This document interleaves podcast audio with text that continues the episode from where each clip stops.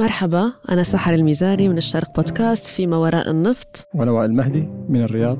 مرحبا وائل. أهلين سحر. أهلا وسهلا وأنا من دبي. آه، وائل عم نتابع اجتماعات الجي 20 آه، بنيو دلهي وفي الكثير من المواضيع المطروحة. يا وائل أحد أهم المواضيع عم نحكي عن أمن الطاقة. بس قبل ما نحكي عن أمن الطاقة خلينا بس نذكر سريعا بأنه تابعنا باليومين الماضيين اجتماعات وزراء المالية. بالجي 20 بنيو دلهي وننتظر اليوم آه، اجتماعات آه، والساعات المقبلة اجتماعات وزراء الخارجية. وبطبيعة الحال مثل ما تعودنا في كل هذا العام الحرب بأوكرانيا يعني العنوان الأبرز لهذه الاجتماعات. أمن الطاقة أحد أهم الملفات المطروحة ولما تحكي نيو دلهي عن أمن الطاقة ونيو دلهي بتشتري الخام أو النفط الرخيص من روسيا والبعض يعني يلقي باللائمة على نيو دلهي بأنها ساعدت روسيا آه، بتخطي آه، أي عقوبات إن كان بشكل مباشر أو يعني عبر شراء النفط بشكل آه، يعني برخيص مثل ما أنا عم بقول كيف نفسر الحديث عن أمن الطاقة من نيو دلهي؟ okay هذا العام آه، الهند في موقف آه، مختلف شوي وموقف حساس. من ناحية أخرى هي الرئيسة لل G 20 في هذه الدورة وذاك هي تستضيف ال G 20 هذا العام. زي ما نعرف ال G 20 في كل الدول بما فيها روسيا الدول المؤثرة والكبيرة في العالم. فالهند هذه السنة آه، والسنة الماضية بدأت تستورد النفط الروسي بكميات كبيرة جدا. 2021 تقريبا ما كانت الهند تستورد إلا كمية ضئيلة جدا. تكاد لا تذكر. 2022 فجأة صار في يعني انفجار في استيراد النفط الروسي من قبل الهند. الآن آه،, آه الهند كذلك عندها التزام أمام مجموعة العشرين إنها تساعد في آه يعني تخفيض وطأة الحرب على أوكرانيا. فالآن هي من جهة قاعد تستفيد من الوضع وتستورد نفط روسي أكثر لأن النفط الروسي يعني قاعد يروح للهند بأسعار أقل. وفي وقت وفي نفس الوقت كذلك عندها تحدي إنها آه، سياسيا تحتوي الكل تحتوي آه، روسيا وتحتوي باقي الدول اللي يعني ضد روسيا آه، في هذه الحرب.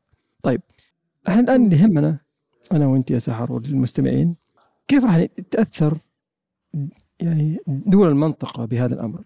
نتكلم الآن عن المنافسة في سوق النفط.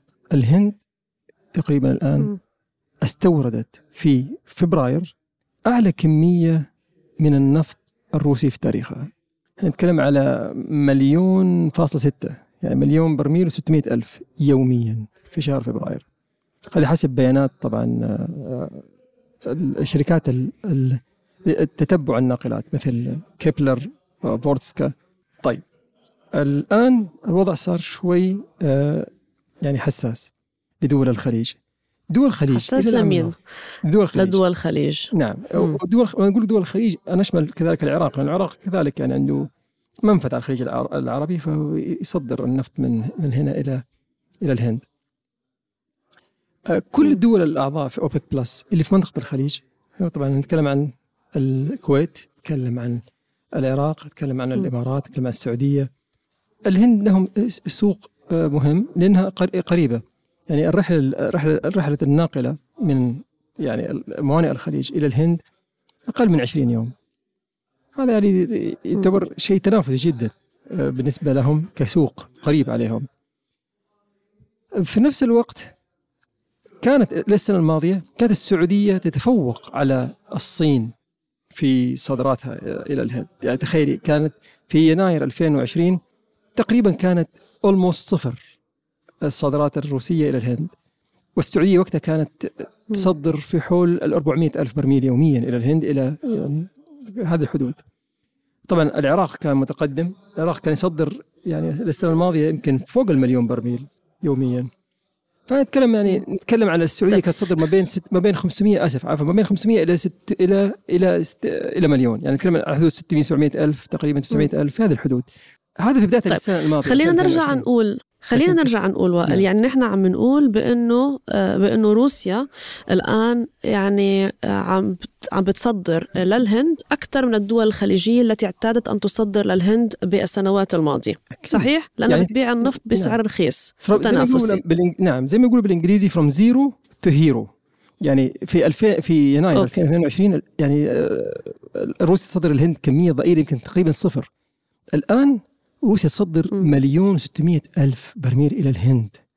هذا كاد جاءت على حساب حصة هل هذا يعني الشيء بيخلي الدول- الاخرى يعني بالضبط. هل هذا بيخلي الدول تتنافس تحت umbrella اوبك بلس آه وائل؟ يعني السعودية العراق الإمارات وروسيا هم جزء من اوبك بلس الآن روسيا تتفوق على هذه الدول في التعاطي النفطي أو العلاقة النفطية مع الهند. هل هذا بيعرض اوبك بلس لنوع من أكثر من منافسة اضطراب في العلاقات مثلا مع روسيا؟ لا لا لا آه، هذه كلها قرارات سوق وفي الأخير آه، الكل بيبيع في السوق بناء على عرض وطلب وأسعار فإذا المصافي الهندية شافت إنها في يعني تستفيد من شراء النفط الروسي بأسعار أقل وتكرر وتبيعه ب- بأسعار يعني تبيع المنتجات بأسعار عالية فأكيد راح تأخذ النفط الروسي. آه، السؤال ماذا بإمكان دول الخليج أن تعمل أكثر من ما يعني مجرد التصدير إلى الهند؟ هنا تجي لعبة الاستراتيجية السعر. لا يعني التخ- التخفيضات ما راح توصل إلى التخفيضات الروسية والتخفيضات الروسية يعني تم تقديمها بسبب ظروف خاصة ما في أسواق فقدوا أسواق وعليهم حظر وعليهم كذا الدول الثانية ما تقدر تبيع بهذه الأسعار فإيش اللي راح يصير؟ مم. لازم الآن تبدأ الدول تعيد بناء استراتيجية طويله الامل مع الهند لأن تتأكد إنه الهند تبقى سوق. آه، السعودية حاولت إنها تبني مصفاه في الهند مع ريلاينس لكن الأمور ما مشيت.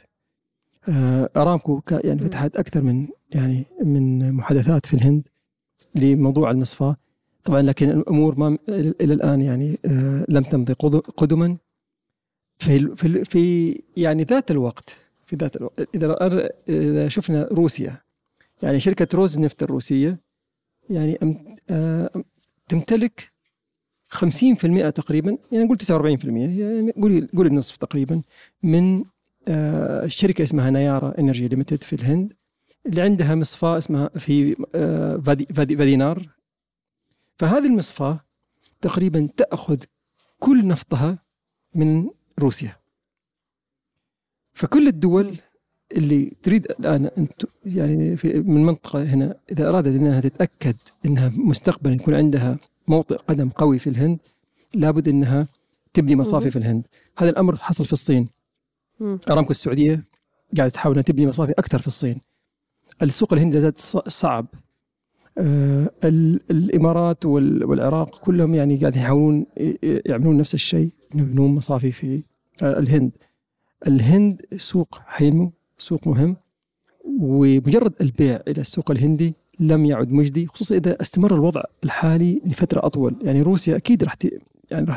تعتمد على السوق الهندي لفترة طويلة اذا العقوبات استمرت وإذا علاقاتها مع الاتحاد الأوروبي تدهورت لفترة أطول فما في ما في أمام دول الخليج يعني إلا طيب. بناء مصافي في الهند وعقد شراكات طويلة الأجل وكذلك بناء تحالفات استراتيجية اقتصادية يعني تكون الهند حليف اقتصادي إيه، حتى بناء مصافي بالهند يعني مثل ما أنت عم بتقول هاي استراتيجيات طويلة الأمد وبالتالي يعني العوائد منها كمان رح يستغرق وقت طويل آه، علشان تحصلوا هالدول الخليجية وبالتالي حتضل المنافسة بصالح روسيا.